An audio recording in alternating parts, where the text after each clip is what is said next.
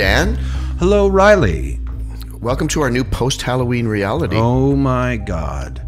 It's been a few weeks since Halloween, and boy, is it ever a different season now.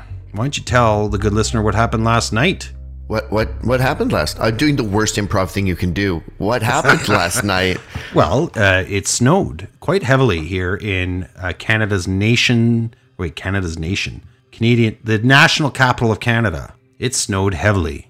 It did, but it was actually quite beautiful. I went to the dog park. My dog loves it. My son played snow soccer. Uh, I threw snowballs at him with my daughter. And then I went inside and I put uh, one of those uh, YouTube uh, crackling fires and Christmas carols. Turned off all the. Yeah. I love the crackling fire. Do you know there's also rotisserie chicken?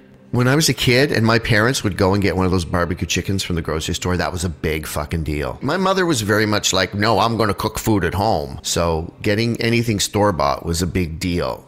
The bucket. We, we did that as well, but I loved the uh, barbecue chickens. I tried to cook uh, drumsticks last night. What do you mean anybody can cook drumsticks? Well, in my air fryer. I had bought an air fryer and they didn't turn out very good. Oh, have you done french fries though? Yes. Amazing. well, that's all you. well, I swear by my I'm using my air fryer on a lot of Can you make now. my favorite new discovery, which other people know about, obviously, but I am kind of new to them, which is um, deep fried pickles? Yeah, I haven't made those and that's one of the things I wanted to make when I got it. Oh my god, I only got it like uh, with the beginning of the pandemic. So, it's a good time to get it. yeah.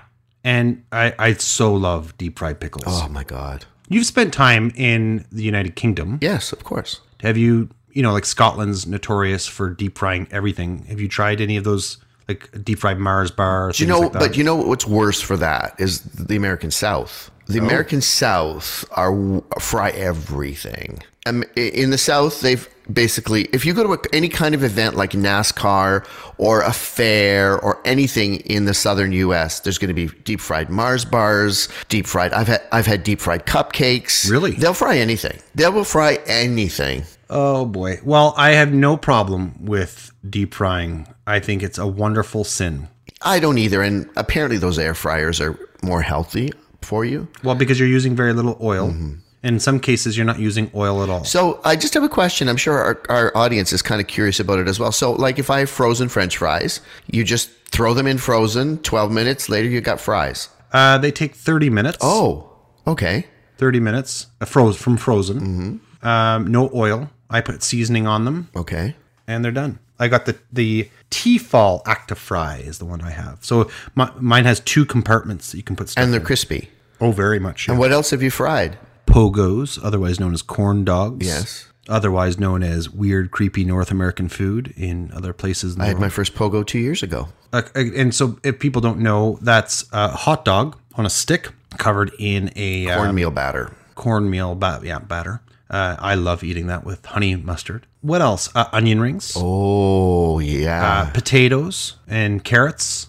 Like just like a, a, a little. I take those little mini potatoes or fingerling potatoes. I've done f- like actual fresh French fries. Could you now slice a potato very thin and make potato chips? Absolutely. Oh my god. Okay, now I'm I'm intrigued because I've seen these around mm-hmm. for a while, but I have to be careful because I got I got caught up in the Instapot hysteria, and it was kind of disappointing. The Instapot. Why? I thought mm. it was going to be like a slow cooker where you just throw everything in and you leave. No, no, no, no.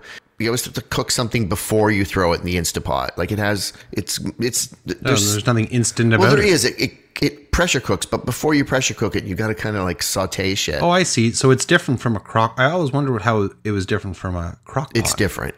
Fast though. The best thing I've done with it is rice and boiling eggs because it boils eggs as a pressure cooker would. So when they're done, the the shell just comes pops off. So there's no picking away it. There's nothing worse than peeling an egg that's just not cooperative. Oh, that's the other thing I want to do is Scotch eggs. Mm-hmm. You know what I'm I talking do. about? Yeah, not my thing. You just don't care for them. You could tell by my face. Yeah. I know you probably had. There's probably something really bad that happened to you with a Scotch egg. No, not yet. uh Were you stabbed So listeners, um, in Edinburgh? oh, now we can say it properly. Edinburgh, La Irona. See. I, can't love our that. vocabulary is increasing it. No, you. La Llorona. No, the, what, what, what was the one that you couldn't say? The uh, Trans Allegheny. I still can't say it. Trans Allegheny. There, I said it now. Oh, hey, but I'll forget. So, lovely listener, welcome to the weird. Um, we wasted a lot of time on the intro, but I was actually really curious about the um, the fryer because I've been wondering. So, I'm sure we've all been enriched by that information. Anyway, we're so glad you're with us. We're happy to report we've been monitoring our stats lately, and um, we have a pretty consistent following. Nobody seems to be leaving us, and that's good because I have a long history of people leaving me. Yeah, well, uh, it's uh, it's nice to see people growing, uh, our audience base growing, and and we appreciate the listening. And it's a neat medium, right? Because we're not asking anyone to buy anything. Uh, we're just hoping uh, that people listen, and because it's an investment uh, of our time. But I, I know you and I've talked about this off recording that we really enjoy it and it's just it's just very nice to know that I think people seem to be liking what they're hearing. And so thank you for listening, folks. We just want people to enjoy this information and these stories as much as we do. That's about it. Okay, and if you do enjoy this, please rate us on uh, whatever player that you you listen to us on. I know I don't think all of them have that capability. Certainly, uh, iTunes or whatever the hell Apple's is called. I think Spotify does as well. I don't.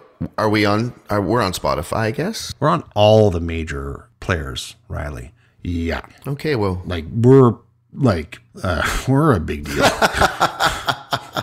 so this week you don't have the giant Godiva mug, but this time I have Grape Crush drink. Oh, that's Grape Crush. Oh. The Grape Crush drops. See, I I've been sporting the weird mugs. You bring Tang and was that other drink you had two three episodes ago? It could have been anything. Kool Aid. It was Kool Aid. Oh, Kool Aid. Yeah, you're bringing the, the drinks of my childhood. Well, do you know why I drink that? Do I think I told you? Because of your inner child that was never allowed to come out when you were growing up in your formative years. I hate water. I hate water. I hate it. So all through my childhood, my parents would have to flavor the water with something, or I wouldn't drink it. Perhaps there's a deeper symbolism behind that seeing as we're mostly comprised of water. Maybe what you're really trying to tell us is you hate yourself. Well, who doesn't, right? I mean, do you want to do the mirror exercise? Self hatred right is the foundation of life. Oh, there's another T-shirt, right? we're gonna eventually do a T-shirt. Yeah, and the slogan's gonna be "It's always a bad time somewhere." The weird. Yeah. Yeah because I said that accidentally. And it's not that I said it, it's just that I thought it was funny. And I didn't realize until I was editing it that it is kind of funny. And I'd like to give some of these things out to some of our listeners that are contributing to the show. Uh, my mom just sent me a list of like 25 different topics that uh, we could do. Your mom. So maybe we'll give my mom a shirt. All right, let's give our listeners a story. They're probably like, "Would you shut the fuck up and say something it's weird?" almost 10 minutes. I know I'm feeling that way and I'm I'm part oh, of this. Oh, okay, boy. I have a great story for you this week. I stumbled across this story researching another story that I've dropped. Oh. Oh yeah. The other yeah, story was there. too similar to Bell Witch. I might try to get it later, but it was way too similar to Bell Witch. I'm like, nah, I'm not gonna do that. When we're into episode 500, you're probably gonna we're gonna need to start. Oh, I'll be scraping the barrel. We'll be like, oh, this week I'm telling you the tale of the toenail monster that was sighted in a California bathroom yesterday. Yeah, no, this is uh, this is a really, really good story with a very disappointing twist ending. So I'm already telling the listeners if you know you're feeling a little emotionally vulnerable right now, you might not want to listen to this one because the ending is a little bit bleak, like it's a little disappointing. But again, disappointment is also the foundation of life. So not bleak like Wolf of Bedburg, the werewolf of Bedburg no. bleak. Because that actually kind of sort of has maybe a happy ending because he got what was coming. Oh, but him. boy, did he! And I yeah. love that you were like, you know, I really don't want to get into the graphicness, but boy, did you fucking describe his death. I know. I know. And then they sliced flesh off him and cooked it and made bacon well, sandwiches, which the villagers were all ordered to eat like fun. That tells you how freaking disturbing the other stuff I wouldn't mention was. Yeah, I looked some of it up. It wasn't that bad. Well, you're a sociopath. What did you call me, a sociopath? Did you just call me? You're a sociopath. I've never been called that to my face. There's a first for oh, everything. Oh, Jesus, that's funny. You're a sociopath. Oh, Dan, I love this. Okay, taking you back to the 90s. That's your decade. Oh, boy. Wouldn't sort yeah, of. I'm taking you back to March 1990. I was high school in the 90s. To a small town in Texas called Celina. The population is now 16,000. So it's still kind of small town America, but at the time of the story I'm telling you, it was around 2,000 people. It was a very ordinary, quiet little American Town. Everything that you think an American Town would be. I always use Back to the Future as my template. You know how the Back to the Future town looks? This is what Celina looks like. It's got the square Okay. with the church. I grew up in a town like that. So I'm taking you to a place called Very quaint. very, very quaint, uh, and also very protective of itself, which a lot of small towns in uh, the United States and Canada are. A lot of towns that enjoy a good lifestyle are protective of that lifestyle. Yeah. So I'm taking you to a little property outside the town of Celina called the Footlights Ranch. And the Footlights Ranch is about 13 acres of pretty wild territory, as well as a seasonal pond. And this is um, just to give you an idea of geographically where we are. We're about one hour north of the thriving city of Dallas. So the Footlights Ranch is owned by Travis and Olivia Mabel. They purchased that property in 1983, just after they had given birth to their first son, Aiden. And Aiden's birth was the primary reason for them purchasing the property. They wanted a bigger space for Aiden to grow up in. They wanted him to. Sure. A lot of people I know are doing that now too after they have kids. They wanted their kids to grow up with some room to roam in. It was a big home. Ranch style home, so long rambling house. And the ultimate plan was they were going to fill that house up with kids. A very idyllic life. It's the dream I think every family in probably the United States and Canada have. They want a, a nice house, a big family, and room for them to grow into. Aiden was uh, the firstborn, and he was the light of their lives. He was I've seen pictures, gorgeous little kid. They doted on him as I think firstborns often are. Spent a lot of time with him. Olivia more than Travis. She was the mother, of course. So yeah, and he he grew. He thrived. He was a lovely kid, and he uh, took to the outdoors. As they'd hoped he would, because that's one of the reasons they bought the house. So he would have all this outdoors to, to play in, and he loved it. Sure. So the date is March the 13th, 1990, and Aiden went to play outside as he often did. At the time, he's seven years old, so he's through the little kid phase. He's in school. Um, and his mother, as she traditionally did, said, Hey, you got to be back in time for dinner. Don't forget. And he was a pretty good kid. He always came back in time for dinner. So off he went into the trees in the fields surrounding the house. Time passed.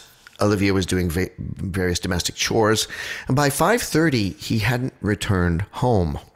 Dinner was on the table, ready and waiting. They ate early. It was really unusual for him to be that late. He would be 5 to 10 minutes late perhaps, but not that much. Because he knew that dinner was around 5 o'clock. So 5:30 was pushing it.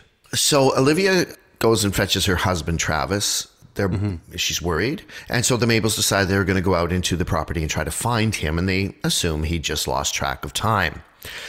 So, not far from the main house, they go over hill. They come down uh, towards the seasonal pond. And there they find Aiden floating face down Oh. in the water. Apparently, he had fallen in and had drowned. Travis pulls the boy from the water and tries to revive him, tries to do mouth to mouth. It is to no avail. He is cold. He has been in the water for quite some time. He is definitely, definitely deceased. As one can imagine, their grief was overwhelming. It was beyond belief. And it was that grief and that guilt that would eventually tear their marriage completely asunder. Yeah, and very common. Yeah, and because it was an accident, they blamed themselves. They Yeah. blamed each other. The guilt was constant. The bickering was constant. The crying, the fighting, it just went on and on and on. Now, mm-hmm. Olivia, the mother, was the hardest hit by the accident, of course, because she was the one who had given permission for him to go out in the first place. Mm-hmm. Shortly after his death, she stopped working. She found that she could no longer work. Mm-hmm. She almost never left the house. She stopped attending church. Before that, she had been very religious and gradually broke off contact with almost everyone in her in her life, all friends, all family, even her husband. That reminds me of the story you told several episodes back, a personal story. Yes. Something like that happening in your town. Yeah, town? those the, those people on Christmas Eve. He That's fell right. asleep and the two kids died. Oh, that that's, a bleak story. Their uh, marriage deteriorated bit by bit, piece by piece, until 1991 when Travis couldn't take any more and they divorced. And he headed to eastern U.S. to start a new life. He went to the New England area where I'm from. Uh, footnote: He did eventually remarried, uh, remarry. He did eventually find someone and uh, started a new family. Uh, he did not stay in contact with Olivia. They didn't want anything to do with one another. Olivia decided to stay at the ranch, and she lived almost as a hermit would live.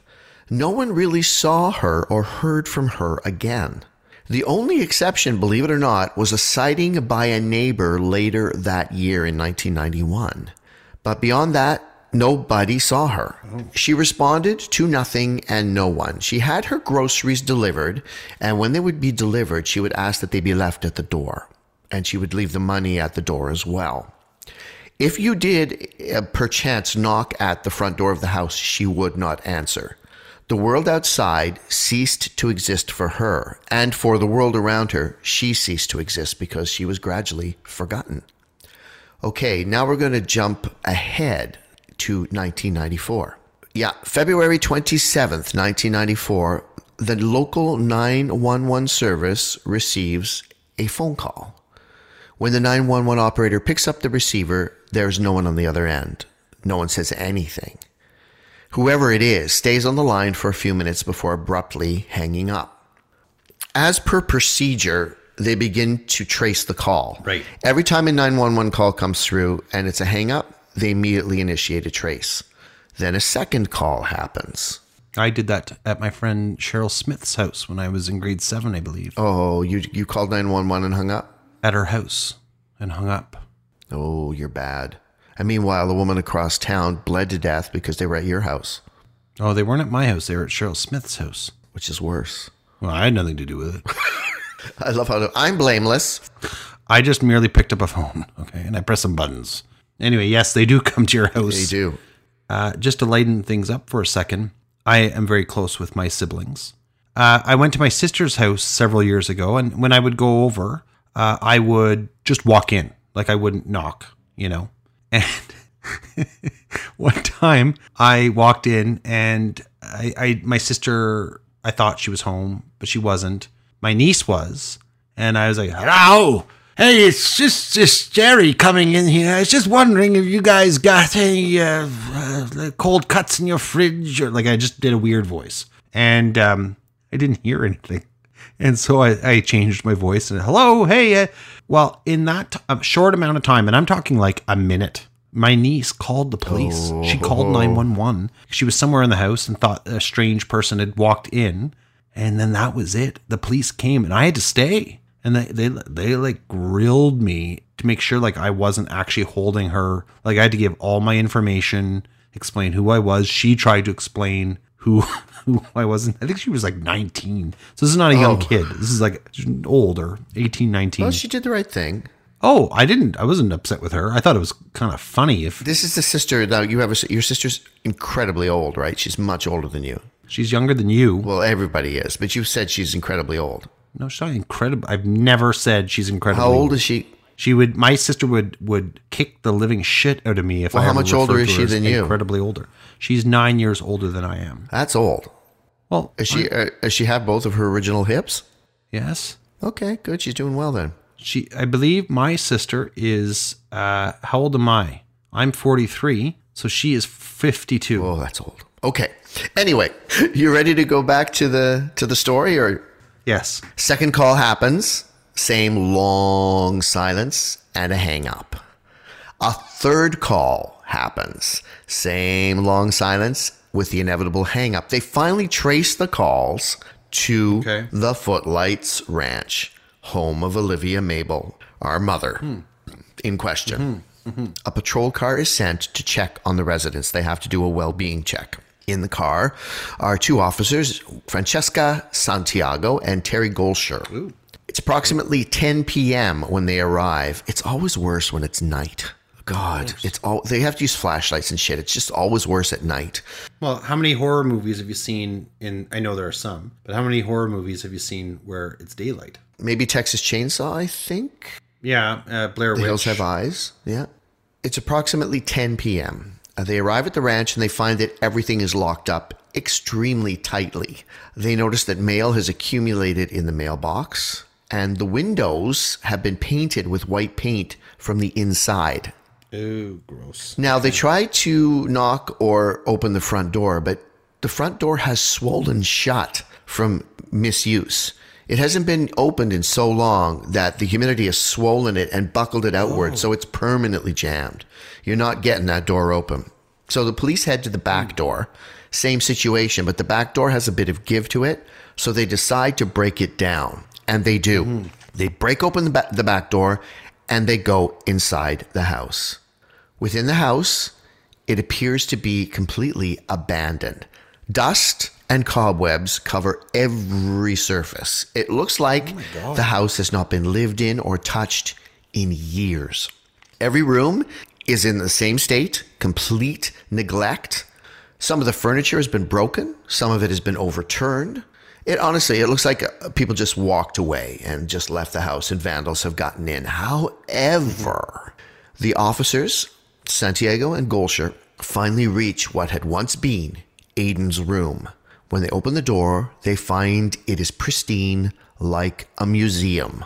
It is clean and tidy. There's no dust.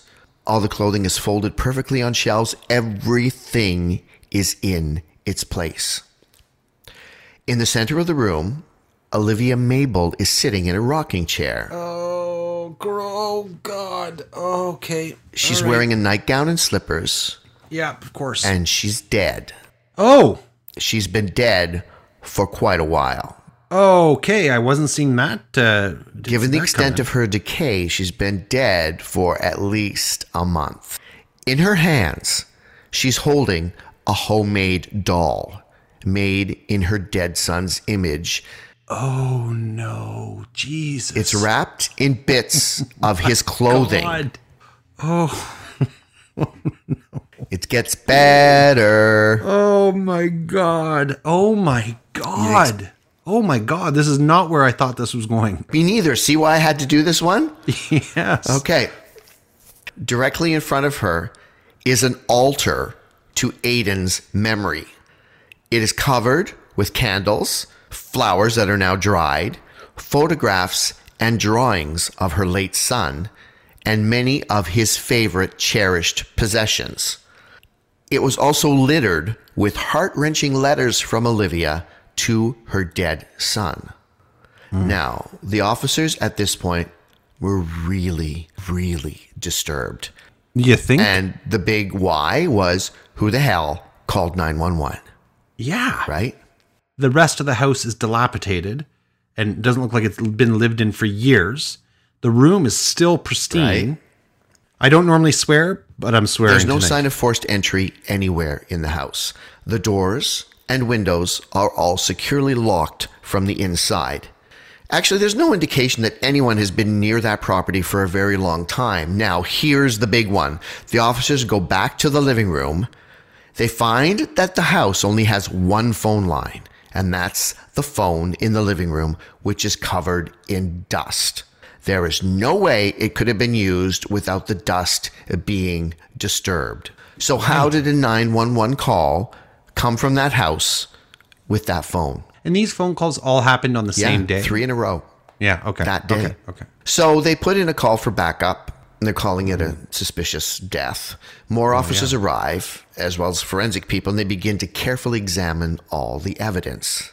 One of hmm. the officers know, notes that in one of the back hallways, there is a small set of bare footprints, bare feet footprints, leading from a hallway to a window, which has been violently smashed A window going where? outside. They didn't Okay. notice that window before. It's at the very back of the house in a little alcove. And there are footprints leading from inside the house, just starting from nowhere. So they can't trace them back. They just start in the middle of the hallway and it looked like someone ran towards the window and the window is broken out. So th- you know what this is starting to remind me What? of? Well, Pet Sematary, Oh, yeah. Yeah. Right? With Gage, I think is the That little boy's remake was so that. bad. I we must never speak of it. Okay, so here's here's something good. So they start to examine the letters that Olivia had written to her deceased son. They're all over the altar. Mm-hmm. One of particular note states the following, and this is verbatim. My Aiden, I'm sorry. I am so sorry. I should never have let it get like this. I am leaving. I will not let you keep me, you vile, evil creature. Mommy's coming for you, Aiden, my sweet Aiden. Mommy loves you. That letter was dated February the 27th, 1994. That day. Oh my God. What? Oh, hold on. But she'd been dead for a while.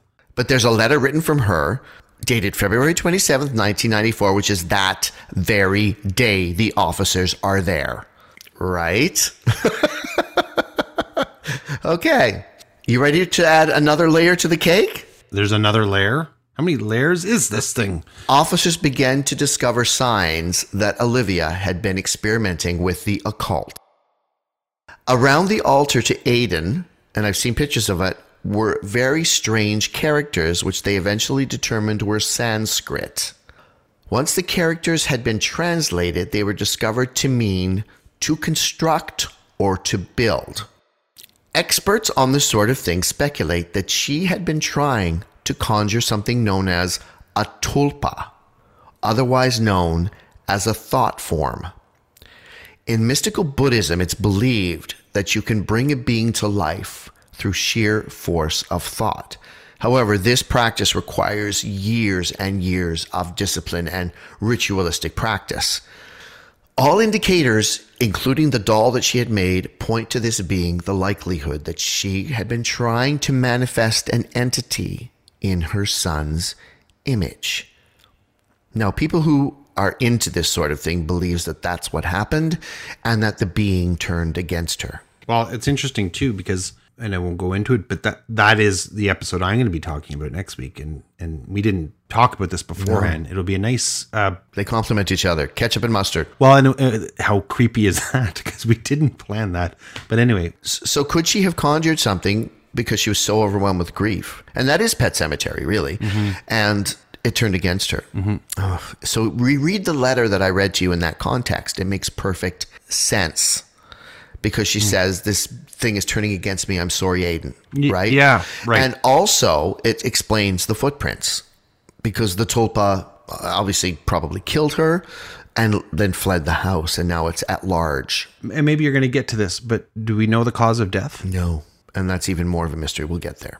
The officers at the scene, Santiago Golsher and everybody else who showed up, said that the whole time that they were there, they felt uneasy. They said they felt an angry, strong presence in the vicinity of the home. They didn't want to be there. They were very happy to get away from the home. That's basically the whole mysterious story of Olivia Mabel. The current owner of the property has retained the house for 25 years and has been unable to sell it. Uh, he says that prospective buyers just feel that there's something very off about the house and they just don't want to live there. That owner has also reported a number of unexplained occurrences when renovating or just visiting the house. In 2005, he enlists the help of a paranormal investigator named Drew Navarro. And Drew is invited by that owner to come and visit the property. And he does. He stays actually stays over a couple of days. He sleeps there, which I would not do takes it you know takes a certain kind of guy so navarro claims that he has never felt a more imposing force in all of his travels and investigations.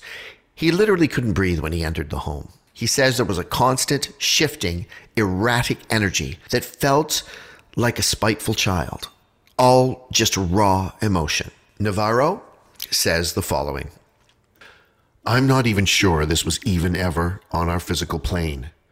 In the hundreds of locations I've studied, I've never felt such an imposing force. I couldn't breathe. My heart was constantly racing, its energy kept changing, but none of it felt inviting. Whatever is in there, it's extremely possessive and behaves so erratically, like a jealous child throwing a tantrum. As far as I'm concerned, that house and that entire property should be avoided. It needs a serious intervention because I'm not sure what we're dealing with. At this time, the property is still for sale. Well, let's buy it. Actually, the house is falling down. Let's not buy it. not because of demonic spirit uh, inhabiting its uh, its four walls, but because of its current physical. Well, and no state. offense to anybody, but I don't really want to live in Texas. I, you know, Not Dallas, uh, it's, uh, especially. why not Dallas? I just don't think it's the right place for me. What about Austin? Yeah, Austin's cool. San Antone is a very San nice Antone. place. They have bad problems though with uh, COVID, but who doesn't really? Okay, so Dan, what the fuck killed Olivia? Did someone get into the house secretly? Here, I'm going to tell you the final bits, and this is where the story gets disappointing. Oh, No one can find a death certificate for Olivia Mabel. There is no coroner's report for Olivia Mabel. There are no news articles about the incident. Oh. And this is weird given how odd and compelling the whole narrative is, right? okay. Finally, there is no record of a property known as the Footlights Ranch. Oh, Now, some claim, and no one's been able to prove it, but some claim that this was all a very elaborate viral marketing campaign in support of a film called Thought Form that was never made. a terrible name for a movie. Well, Tulpa, it, Tulpa is a thought form. I know, but thought form is not a good name for a. No, it doesn't make me want to see it. It sounds like a mattress. No. Well, thanks, thanks tonight, my new thought form mattress, I can get a boner. You know, when I'm being a woolly mammoth, I like to do it in a thought form. Oh, I will never let you forget when I'm in full woolly mammoth mode. Did Marion hear that? You probably keep this from her. No, I didn't mean that. I was referencing the book directly, and you extrapolated uh, sexual innuendo from it because that's where your mind lurks for most parts of the day.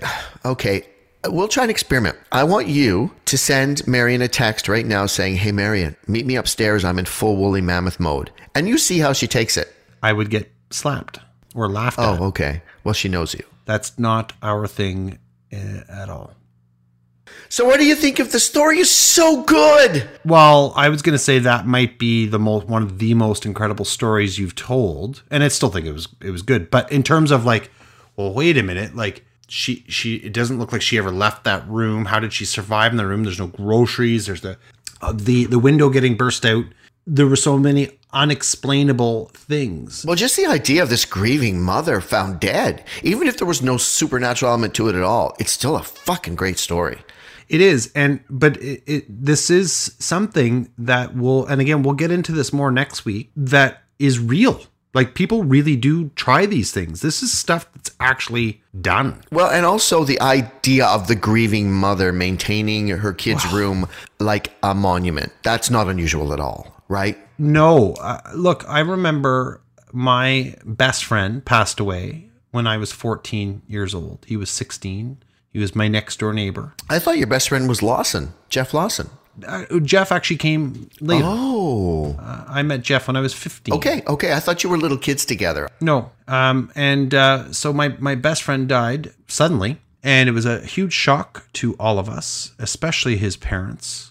They did keep his room, as far as I know. Like eventually, you know, it's not like I was going into the house, but they did keep his room as it was uh, for as long as I know. Was he sick or was it truly suddenly? it it he uh the summer previous to his pa- he'd passed away in march. He'd gone to india to visit family and contracted typhoid. Oh no. and survived. But uh when he came back he was never the same. He was gone for a long time. I think he was gone for like most of the summer. And when he get when he got back he was never quite the same he'd recovered from the typhoid by that point but we used to play road hockey all the time or football and things like that outside. And he was always tired and and um and i remember always taking showers because he was sweating. Like he was a guy who really cared about his appearance and you know he was a proud guy. And uh, was just yeah always winded and you could see the bags under his eyes. And it was march. It was the beginning of our march break or spring break. They had a family gathering and that was a friday night and on saturday morning sometime early in the early hours of saturday morning he passed his heart stopped Oh my and god. yeah so it, it I, I i mean i have seen firsthand what that does to a And all because of and uh, th- it was a consequence of having had typhoid. It weakened his heart. look, I was 14 years old, so I wasn't asking very specific questions, but that's what I, yeah, I rem- recall that connection being made uh, between his passing and and and that illness prior. I've so never heard you ever talk of that. I don't I don't often bring those things up, but That's yeah, a big thing. it, it's something that was very painful, and obviously I've come to peace with that incident in my life. He's still someone that I think about uh, from time to time, so he's never been forgotten.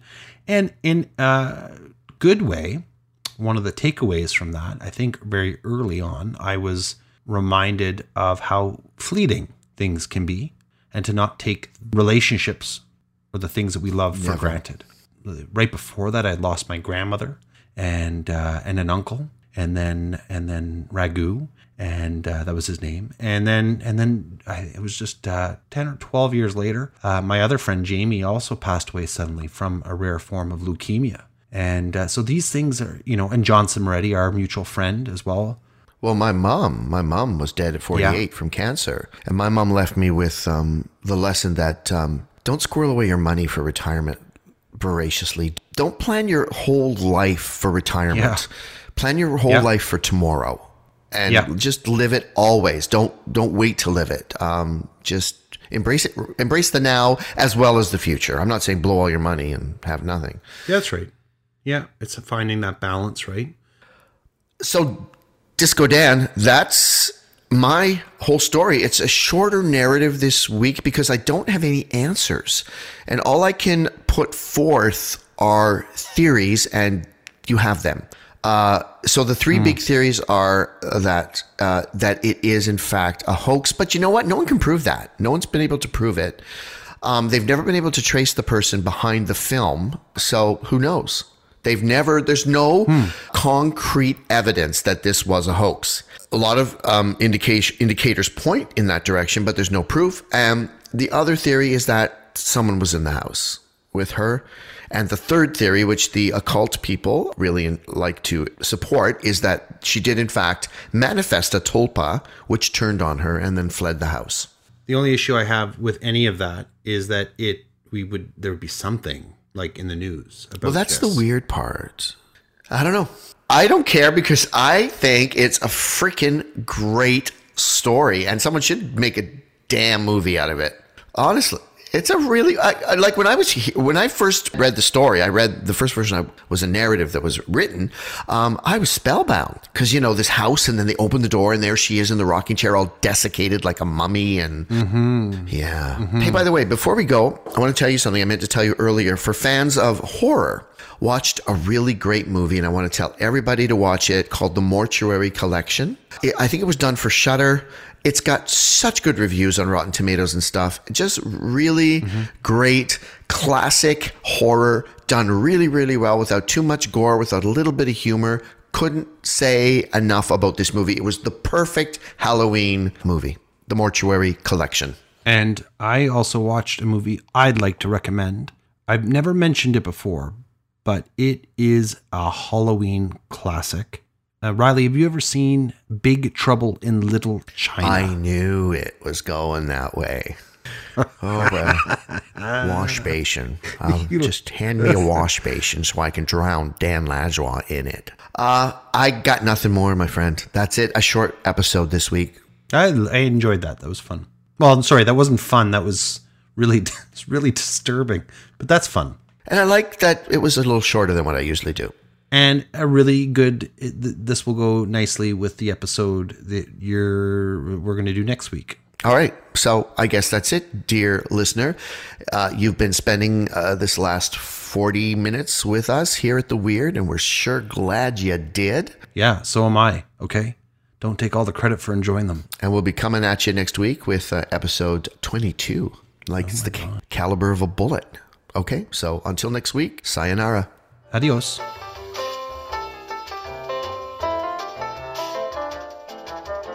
You know, when I'm being a woolly mammoth, I like to do it in a thought form mattress.